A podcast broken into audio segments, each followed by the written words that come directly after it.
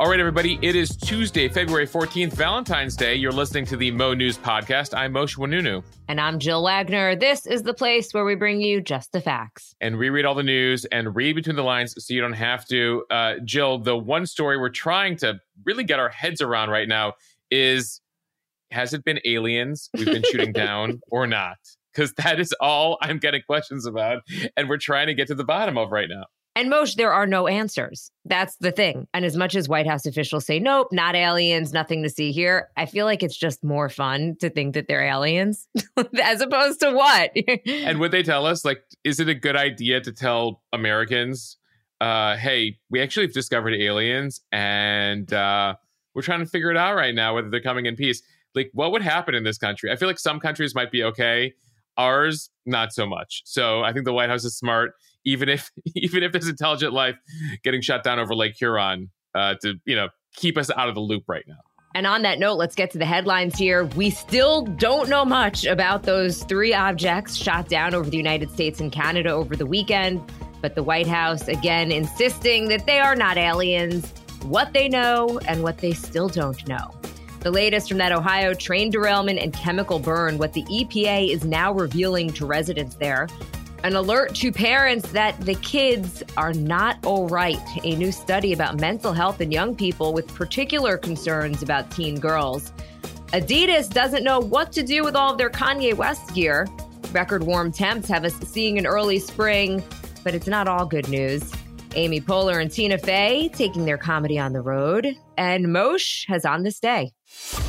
All right, we're going to start the podcast here with a bit of breaking news overnight of a school shooting at Michigan State University. It's unfortunate we have to begin another podcast with another uh, mass shooting here. The suspect in Lansing, Michigan, shot victims at at least two locations on the campus late Monday night.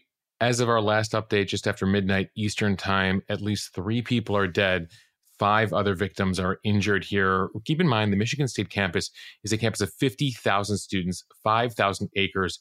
They went under a shelter in place order. Uh, everything was shut down and canceled for the next two days as uh, they were searching for the suspect overnight, dealing with the aftermath. Just after midnight, uh, they were able to corner the suspect. The suspect appears to have died from a self inflicted gunshot wound uh, as police continue to update things overnight. The suspect, a uh, black male, jean jacket, red shoes, uh, was seen um, across campus as students were sheltering in place, calling the police. Uh, was trying to monitor uh, scanner traffic overnight as uh, we watched the developments there. Again, as of just after midnight Eastern time, it appears the suspect, after killing at least three, injuring five others, took his own life. We'll be updating all the details on the Mo News Instagram feed all day long on Tuesday. You can catch that over at Atmosh at M O S H E H as things develop. And Jill, I know we have an update on Balloon Gate, UFO Gate, whatever you want to call it. Uh, it was certainly an interesting day in Washington as uh, the White House is looking to answer some of our questions here on what has been flying over the US and Canada over the last week. The Biden administration addressed the incidents Monday, but says it still has not yet determined who owns those three unidentified flying objects that were shot down since Friday one in Alaska, another in Canada, and another over Lake Huron off the coast of Michigan. Moshe, it's not often that a White House briefing begins like this. Uh, just listen to the White House press secretary. There is no, again, no indication of aliens or extraterrestrial activity with these recent takedowns. Again, there is no indication of aliens or terrestrial activity with these recent takedowns. Wanted to make sure that the American people knew that, all of you knew that, uh, and it was important for us to say that from here because we've been hearing a lot about it. Um, I, I, am not. Would you tell us? I, am just, you know, I loved E.T. the movie, but I'm, I'm just going to leave it there. Moshe the best part is that you can hear the laughter from the media. um, national. it's it's nervous laughter though, Jill. it's like, is it? Is it E.T.? Uh, National Security Council spokesperson John Kirby also addressing the press, saying that they don't believe these flying objects pose a threat to the U.S. on the ground but that they did pose a very real threat to civilian air traffic. Kirby saying, We know the first one was Chinese. That was the one from last month. They admitted it. They claimed it was a weather balloon. We know it's not. These three, we don't have attribution for right now. We don't know. We don't know who owns them. The debris still hasn't been recovered because each fell in remote areas. So, Moshe, as we talked about yesterday, we know the military is keeping a closer eye on the skies since that first Chinese balloon was spotted last month. The question now is just are there more balloons and objects in the air, or are we just paying more attention to it? Yeah, that's the big question. And they think they have a partial explanation. I actually want to play more, Jill, of what John Kirby had to say. Reminder, he's the National Security Council spokesperson, uh, spent years at the Pentagon. Uh, here's a bit more of what he had to say. The United States and Canada, through NORAD, have been more closely scrutinizing that airspace, including enhancing our radar capabilities, which, as the commander of NORTHCOM and NORAD, General VanHerck, said just last night, may at least partially explain the increase in the objects that have been detected.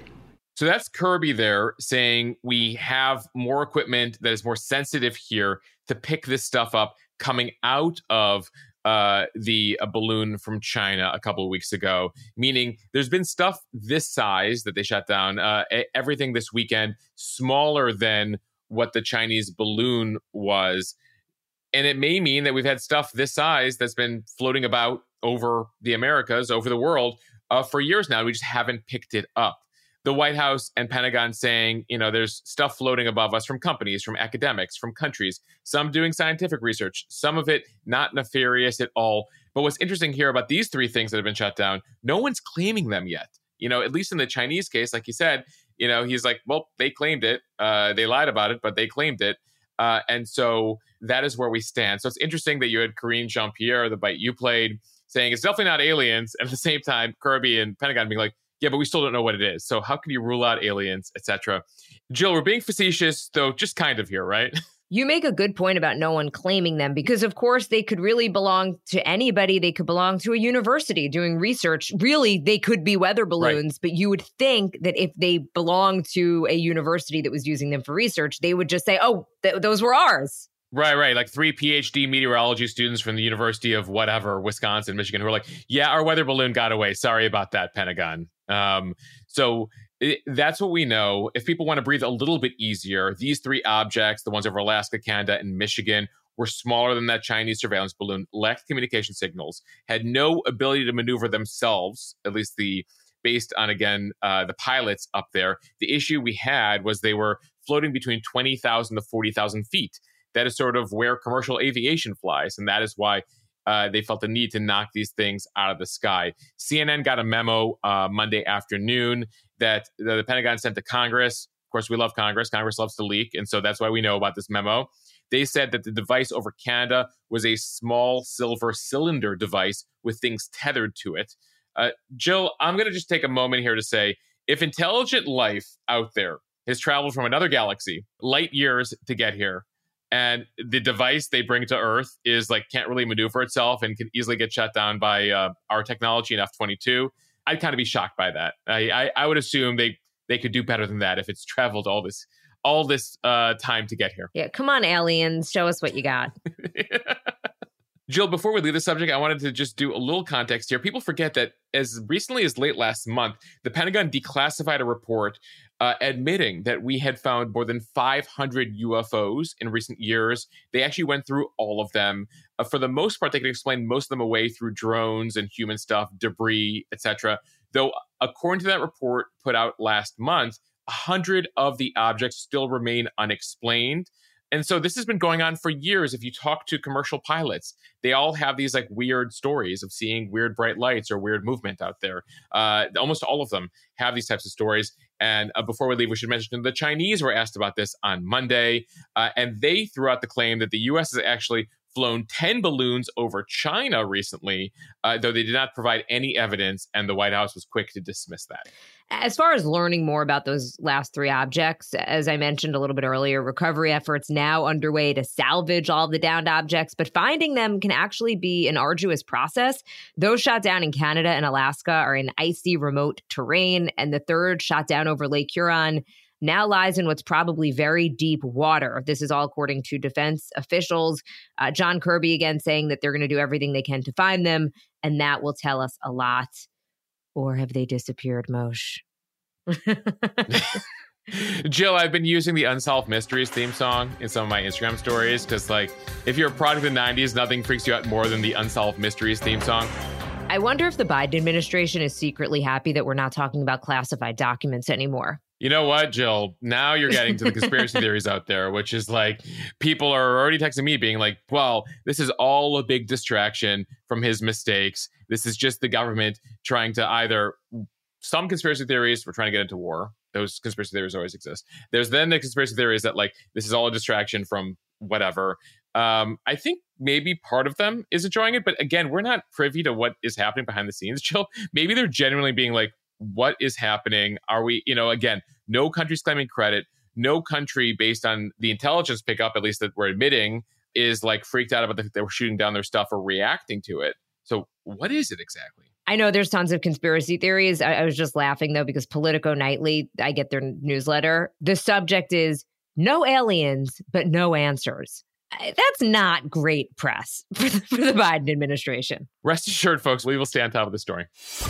All right, now to the latest that we're following in the aftermath of the Ohio train derailment. A West Virginia water utility announces this week it's enhancing its water treatment process from the Ohio River as a precaution following the derailment of a train hauling chemicals that later sent up a toxic plume in Ohio. West Virginia American Water says it's also going to install a secondary intake on a secondary river in case there's a need to switch to an alternate water source. The utility noted that as of now, there hasn't been any change in raw water at its Ohio River intake. About 50 train cars, including 10 carrying hazardous materials, derailed in a fiery crash on February 3rd in East Palestine, Ohio, just a few miles away from the Ohio River that runs about a thousand miles through a number of states. That chemical, vinyl chloride, was later released into the air from five of those cars before crews ignited it to get rid of the highly flammable toxic chemicals in a controlled environment, creating a dark plume of smoke. Yeah, Jill, they like to call it controlled, but it was pretty visible for miles away. Uh, they literally evacuated thousands of people in order to do it. We talked yesterday about how officials say, as of now, they have not detected, they say, unsafe air or water around the crash site uh, and these controlled explosions. And they've invited residents to come back, but residents are queasy literally and figuratively, smelling chemicals, itching, some having breathing issues, some telling reporters uh, that they're still smelling what they feel is just chlorine in the air or smells like chlorine. There have been a number of pleas for the EPA and authorities to be more transparent here. Uh, and there are already lawsuits out there. Uh, initially, they didn't release the list of all the chemicals this train was carrying. We now believe, though, as of this Tuesday, that we have learned all the major chemicals uh, on that Norfolk Southern train that derailed in Ohio. The EPA sent a letter to Norfolk stating the chemicals they found so far. Ready for these? I'm going to try my best here. One is called ethylene glycol monobutyl ether. Another one is ethyl hexyl acrylate. Anyway, we'll what's um, that expression? If you if you can't pronounce it, you say they you probably shouldn't eat it, and I guess you probably also shouldn't be breathing it in. Exactly. Uh, anyway, they the EPA letter, which I've listed um, on the Instagram account, lists all of these. Uh, one of them, the ethyl hexyl acrylate, if I'm saying that correctly, is especially concerning because it's a carcinogen. It's cancer causing, and contact with it causes burning or irritation of the skin and eyes. Breathing it can irritate the nose, uh, cause shortness of breath, etc. It does explain why some people are feeling the way they do in that Ohio, Pennsylvania area. Um, one of the other chemicals that we just learned about causes dizziness or drowsiness. It's possible that some of these chemicals could still be present in area homes unless they've been cleaned. And so there continue to be questions in the area from residents. Are they detecting enough stuff? Were they overly aggressive in getting people back to their homes saying everything is okay? The government says the train company, Nor- Norfolk Southern, has installed a dam to stop any of these chemicals from getting into major waterways. You mentioned the Ohio River there. Ohio River runs through Ohio, Indiana, Illinois, Kentucky. I mean, all the way to the Mississippi. Um, they're going to continue testing here. Uh, scientists believe you really need major exposure to this stuff to be suffering major effects. At the same time, though, there's very limited studies testing these chemicals on people over time. And that's the concern here. So uh, there is this feeling out there that the story is uh, not being effectively covered. Uh, I will tell everyone who listens to this podcast the AP, the Washington Post, a lot of major media companies are covering this right now. But this is uh, of really, really uh, major concern to people in Ohio, Pennsylvania, people along the Ohio River, and it's something we'll we'll stay on top of here. All right, Jill, before we get to the speed read, we have a few uh, partners to thank this week who are uh, offering special deals for Mo News consumers. Let's start with Athletic Greens. I've been using their AG1 supplement since the fall. The AG1 powder is just one scoop with a glass of water in the morning, easy, quick, and lets you start your day knowing that you've gotten 75 important ingredients, tons of vitamins and minerals, pre and probiotics to support digestion. Really important stuff. With your first purchase of AG1, Athletic Greens is giving Mo News listeners a free one year supply of their vitamin D, five free travel packs of AG1 as well when you hit the road. You can head over to athleticgreens.com slash Mo News to take advantage of the offer. You can also get a discounted monthly subscription or try it just one time for a month to see how it goes for you. Again, that's athleticgreens.com slash Mo News, M O N E W S, for this special deal that'll really start to let you take ownership of your health.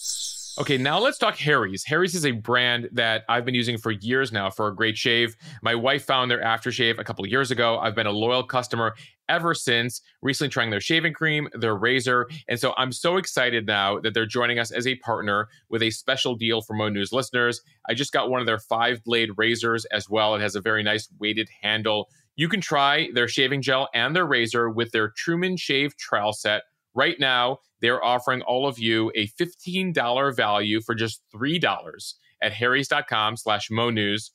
The Truman set includes a five blade razor, a foaming shave gel, a travel cover. You can also schedule replacement blade delivery whenever you need them with refills for as little as $2. I'm genuinely a big fan of Harry's. I think you will not be disappointed. Again, this is their special deal for Mo News listeners. The $15 Truman Shave Trial set for just $3 at harrys.com slash Mo News. That's Harry's, H-A-R-R-Y-S dot com slash Mo News for the $3 trial set. Check it out today.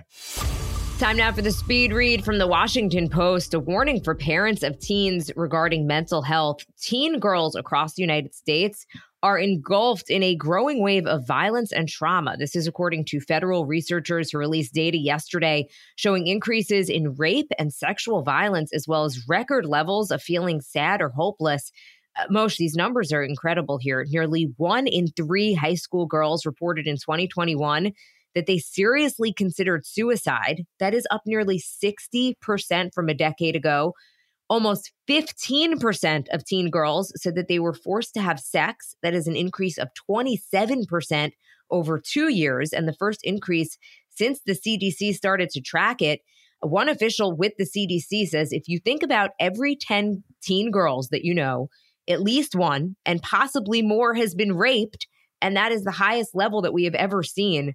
Almost three in five teenage girls reported feeling so persistently sad or hopeless almost every day for at least two weeks in a row during the previous year that they stopped regular activities, a figure that was double the share of boys and the highest in a decade, according to the data. Girls fared worse on other measures too higher rates of alcohol and drug use than boys, and higher levels of being electronically bullied. According to this report, 13% had attempted suicide during the past year, compared to 7% of boys. So, for context here, this was a study done of 17,000 American adolescents in the fall of 2021. So, keep in mind, uh, some at that stage were still having school from home, were coming off of the uh, pandemic. So, that's something that researchers are trying to figure out how that factored in here. Uh, they're also trying to figure out whether girls are just more aware of depressive symptoms than boys to try to explain this gender gap here, or more inclined to report them, or whether girls are actually far worse off than young boys. A psychologist over at Harvard is quoted in one of the stories saying there probably is not a single cause to explain the data, but rather a whole bunch of causes that vary by race, ethnicity, class, culture, access to mental health resources, and to what extent the pandemic and the shutdowns and the quarantines were still impacting uh, the various kids involved in this study. One thing that psychologist says, though, is that girls are more likely to respond to pain in the world by internalizing conflict, stress, and fear, whereas boys are more likely to translate those feelings into anger and aggression. Boys are more likely to mask depression initially, while girls may be more vulnerable to social media, uh, culture obsessed with attractiveness, body image, etc., and again, be more open uh, when it comes to those answering those questions. We all know that the pandemic has taken a heavy toll on teens who have already struggled with depression, anxiety, uh, thoughts of suicide. It's really something you can go back decades, uh, and it's been an issue. But the the numbers here are striking and concerning to officials who uh, track this stuff. One thing I will add is that the study did find improvements in a few areas, including a decrease in risky sexual behavior uh, and uh, a decrease in the misuse of prescription meds like opioids, as well as uh, a drop in alcohol use among this age group. Either way, Moshe, absolutely frightening. And just back to that headline number nearly one in three high school girls reported that they seriously considered suicide. That is heartbreaking. That that's a that is a serious serious problem. It is a crisis, yeah. and I the problem is there's no easy answer to it, which is what we like in this country. resources, resources. They just want, you know, that's that's the one thing people will say, but resources cost money and require personnel, right? And require parents who will bring their kids to that and kids who will respond to that and and so it's not just as as as simple as as writing a check in some cases. So it's something that uh as they say, it ta- takes a village if we're looking to get ourselves out of the situation. And, you know, I think people continue to look at the impact of social media, which is still only about 10 years old when it comes to this age group and its uh, long term effects and really how it's affecting kids day to day. From NBC News, Adidas said late last week that it's at risk of losing as much as $1 billion in operating profits if it fails to successfully offload its inventory of Kanye West designed Yeezy merchandise. Adidas dropped West in October over the rapper's racist and anti Semitic remarks. Adidas has previously derived as much as 10% of its total annual revenues, approximately $2 billion, from its Yeezy line. That's one reason cited by analysts to explain why Adidas took longer to distance distance itself from the controversial musician than other brands after he made a series of hateful remarks about Jewish people while also wearing a White Lives Matter shirt. Although some analysts had forecast that Adidas would be able to repurpose the Yeezy inventory if it was stripped of the Yeezy label, Adidas warning that it could decide not to do so, something that would result in the company's operating profit falling by an additional $533 million. Well, so we're talking a billion to 1.5 billion in potential losses there. Uh, Yeezy is coming to a garage sale near you. Uh, the company described the deal, Jill, as the most significant partnership ever created between a non athlete and athletic brand. This was a huge deal to Adidas um, to drop him, and they're still figuring out, I guess, what to do with warehouses full of his uh, merchandise. Getting rid of unwanted leftover products, according to NPR, is a common problem in the retail industry. You either resell it at a discount or you donate it. There's a few options you consider, but Adidas here is in a uniquely difficult position of trying to make a profit off of its unsold Yeezy products, given the reputational damage and the fact that you know they'll only continue to get grief for making any dollars off of the Yay stuff, even though we're you know talking big numbers here, one to one and a half billion dollars. So what can they do? They can remove the Yeezy label and resell the merchandise at a discount at stores here in the US. That would be labor intensive. They would literally need to do it one shoe at a time. It can be a costly process. Um, and Yeezys are very unique, right? They're very distinct. So even if you start pulling stuff off of it, people will be able to tell. And so that is sort of the situation Adidas finds itself in right now. Are those Yeezys? are, those, are those Yeezys? No, um, we drew an extra line on them. They're Yeezys with an extra line. So no, they're Feezies. So you haven't heard of that line? what are you talking about? We only sell feces here at Adidas. Meanwhile, on the note of Kanye West from Vanity Fair, Kanye West has fueled a flurry of anti Semitic hate on college campuses. In a new report spanning back to October, the Anti Defamation League recorded at least 25 incidents of anti Semitism that make some reference to the rapper, some saying Ye was right about the Jews, many of which cropped up on universities. And that, of course, is just what's been reported. Right. Uh, meanwhile, several Jewish owned businesses, Holocaust centers, synagogues, have also been subject to harassment from so called Kanye supporters. Uh, this was always a concern given the reach of his social media, Jill, back in the fall, uh, as he was starting to spout those things and, and was given a platform on certain media outlets. And even before his outbursts, anti Semitism had been on the rise in the US for quite a while. The ADL recorded more anti Semitic incidents in 2021 than in any other year since it first started to track harassment, vandalism, and violence. From the Washington Post, flowers and trees blooming up to three weeks earlier than normal in the eastern United States. It seems spring is already in full bloom across parts of the country where blooms should still be nearly a month away. Parts of the south and southeast are seeing their earliest spring on record this year, with leaves already budding on trees as much as three weeks early. Other parts of the south and southeast are seeing their earliest spring in 40 years. Contrast that with southern Arizona, where they're seeing their latest start to spring in 40 years. Much of the early spring has to do with the warm start to 2023. Much of the South and Southeast are off to their top 10 warmest years on record.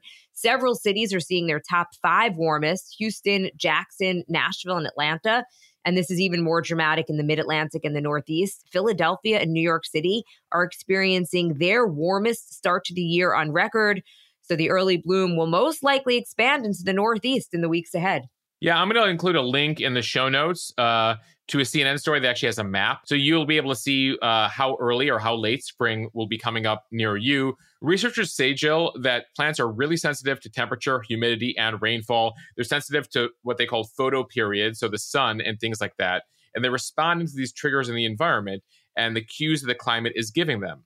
Spring, for a number of years now, has been coming early more frequently, a response to climate change, warmer temperatures, which is a shift for plants and animals. The timing is critical here because when plants bloom is critical for the pollinators who depend on them. So we're talking about nature here. Everything depends on one another. So if the blooms appear early, the blooms could already be gone by the time the pollinators appear, the butterflies, the bees, etc. What the scientists call an ecological mismatch. And what that ends up happening down the road is that the food on our table, the agriculture is all responsive to the pollinators. So when certain plants bloom early and the pollinators uh, come late, or what they thought would be the time it was blooming, it could have this sort of down trickle effect, this domino effect. And so you can see this in a number of places, and, and that is what concerns um, some botanists, um, some uh, biologists here. So, one example that they give is with the monarch butterfly. Scientists have seen the milkweed that they apparently depend on to lay their eggs bloom earlier and earlier. But the butterflies didn't get the memo and they are still mm. showing up on time to the fields where milkweed's already finished blooming and is gone. And this mismatch, so it may not seem like a big deal, but it actually can have huge implications because one out of every three bites of food that we eat is directly connected to a pollinator like a butterfly bees, bats, uh, a, a, number of things. B- basically, you don't think about it when you go to the grocery store, but uh, the domino effect of literally an early bloom to the groceries, the fruits and vegetables, uh, and all the foods you're seeing, you know, uh, they're all connected here. So they, the next supply chain issue we hear about, Jill, the next shortage we hear about, uh, one of them could could be related to one of these bloom issues. Yeah. So when you're out enjoying a nice early spring day, wind in your hair, top down on your car, whatever, radio playing, just think about the food supply chain and be miserable. Turn that music down right. and, and, get miserable. Yeah. Yeah, people listening to us on their drive today, enjoying like an early warm spring, they're like, way to go, Motion Jill. You gave me something to be upset about when I thought I was really enjoying the day so far. The monarch butterflies. Oh. Hashtag hashtag save the butterflies, folks. All right, from Deadline, former Saturday Night Live co-stars and real life pals Amy Poehler and Tina Fey are going to launch their first ever live comedy tour together this spring. Tina Fey and Amy Poehler Restless Leg Tour. It's going to kick off with a limited run of four East Coast shows from April to June. The tour bills itself as a celebration of 30 years of friendship with an evening of jokes, iconic stories, and conversational entertainment. Poehler and Fey saying, if this tour goes right, we can finally end this friendship.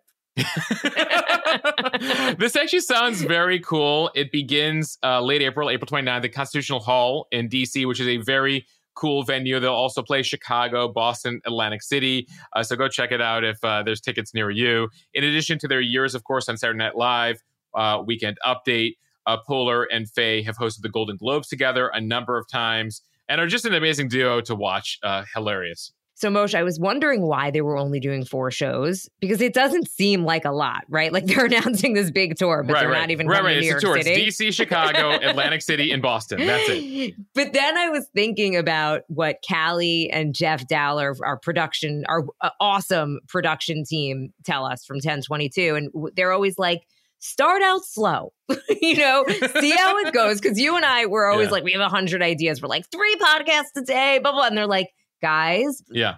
You know, start slow, see what the interest is, see how it goes. And perhaps that's kind of the idea that Amy Poehler and Tina Fey have here. Though they are Amy Poehler and Tina Fey, I feel like they wouldn't have trouble. I think you make a good point. Yes. Jill, as much as I'd like to compare us to Tina Fey and Amy Poehler, are you the Tina Fey to my Amy Poehler, or am I the Amy to your Tina? you make a very good point. What? Who am I? Here, I thought I had this profound analysis on the situation. They're probably just like, let's see if we even like doing it. Like, Right, we're right, exactly. we're busy. we don't we need we the don't money. really need the money. Yeah, exactly. Exactly.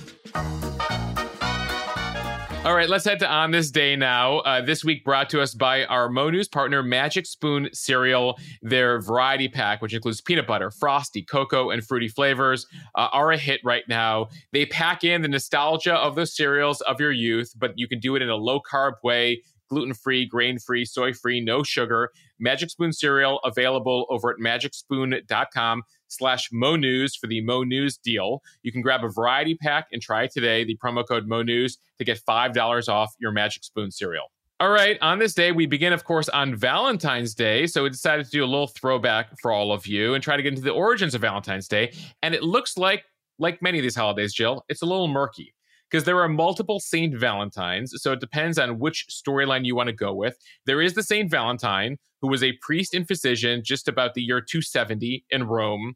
So, according to one legend, according to one storyline, they'd put Saint Valentine in prison. Uh, he had penned a letter to his jailer's daughter, who he had fallen in love with, and signed it from your Valentine. Though there are other stories, and basically it's all about uh, Catholic saints at the time being imprisoned or mistreated by Roman leadership before the Roman Empire would adopt Christianity. The other popular storyline is that there was another Saint Valentine, and, and officially there are three Saint Valentines, who felt that the decree by the emperor that outlawed marriage for young men was uh, unjust. Effectively, the emperor at the time, Claudius, said young men should be at war. They should not uh, be able to get married young. I need them to serve as soldiers. So this Saint Valentine would defy the emperor and perform marriages for young lovers in secret. That Saint Valentine was also imprisoned. The bottom line here, Jill, is that it has to do with Roman times and it has to do with men named Valentine who became saints uh, being mistreated. The saint would become very popular in England, France years later. And so that is ultimately where we got the idea of Valentine's Day. And then when it comes to February, uh, there is a sense that the timing here is similar to Christmas, which is there was a pagan holiday during this time. In this case, there was a fertility festival in the Roman era dedicated to the god of agriculture and the Roman founders, Romulus and Remus. And so the church, when officially the Roman Empire became Christian, wanted to replace these pagan holidays with Christian holidays. So the idea is they replace the fertility festival of the Roman times with uh, Valentine's Day. And then you come to the most recent century, and retailers are not going to let this holiday go if it's the last thing that they do. Moshe, uh, the National Retail Federation, I was just Googling this. They say consumers plan to increase Valentine's Day spending to nearly $26 billion. More than half of consumers plan to celebrate and will spend an average of 192 bucks, uh, up from 175 in 2022. Mikey Deutsch, you hear that? Average average person is spending 192 bucks on their Valentine's Day love. This is Just quick quick memo. Quick quick memo to your husband if he's listening this far into the pod.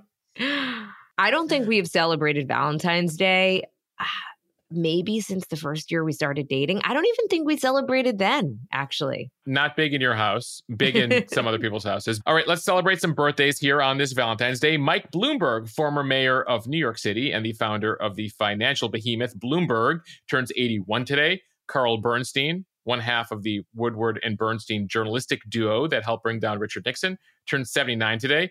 Jill, I should say, I was uh, on his softball team last summer on a in a celebrity game that's played out out east on Long Island. Name dropper. we ride the bench together, uh, though he has a better excuse at age 79. Woodward used to play too, apparently. And I do want to take a personal moment to wish my sister in law, Emily Oinounou, a happy birthday as well. She is a Valentine's Day baby. Emily, happy birthday. She and I have become uh, Instagram friends, actually. Uh, we have a lot in common. Our, our lives are very similar. Your two kids are almost about the same ages. And interestingly, on this Black History Month, uh, Jill, Frederick Douglass claimed February 14th as his birthday. Officially, he didn't know what his birthday was. He was born to slavery. His mom died when he was very young, but his mother uh, reportedly called him her little Valentine's Day. So he officially just decided that his birthday was on February 14th. Frederick Douglass would, of course, go on to escape slavery, a famous writer, activist, and leader of the abolitionist movement in the 1800s. All right, before we go here on this on this day, a couple pop culture items. On this day, 46 years ago, Jimmy Buffett released Margaritaville. All right, Joe, let's fast forward to the 90s. Uh, two uh, special mentions today. On this day, 32 years ago, Boyz II Men released their debut studio album, Cooley High Harmony, with, of course, Motown Philly, End of the Road, and It's So Hard to Say Goodbye. It's so hard. Of course, I picked the most depressing of the songs to sing. Motown Philly, man. You couldn't go anywhere without hearing that on repeat in the early 90s. And then turning 31 years old today, Wayne's World, the movie with Mike Myers and Dana Carvey, premiered in theaters uh, after, of course, being a very successful SNL sketch. Wayne's World, party time. Excellent. There we go. By the way, I don't think I've ever seen Wayne's World. I just know the this everyone would walk around saying that. Yeah, it, it was probably the one of the most successful SNL sketches turned films because they tried a few others. I remember in the '90s, uh, and none of them quite quite achieved the success and the kind of cultural influence that Wayne's World did at the time. And interestingly, Wayne's World really brings Bohemian Rhapsody back into the kind of cultural ethos because it was such a long song. And of course, Queen had so many hits, but because of the way they played it and the success of the film, Bohemian Rhapsody really took on a new life there in the 90s. Again, a special thank you to Magic Spoon Cereal, our on this day sponsor this week. Remember to get your next bowl over at magicspoon.com slash Mo News. Use the code Mo News to get $5 off their variety pack. All right, we want to thank everyone for listening to the Mo News Daily Podcast. Follow us and subscribe so you don't miss an episode. Review us in the App Store so we can continue to grow. A reminder to all of those who live in a household where Valentine's Day is important. Uh, you have a few hours to go on this Valentine's Day, so go get yourself a card, uh, flowers, or whatever jives in your household. Don't forget to follow us over on Instagram, Mo News Instagram account at Mosh at M O S H E H. Uh, and feel free to email us your feedback. We have an email address, podcast at mo.news uh, with your thoughts, feedback, things you'd like us to do on this show. All right, bye everyone. Have a great day. See ya.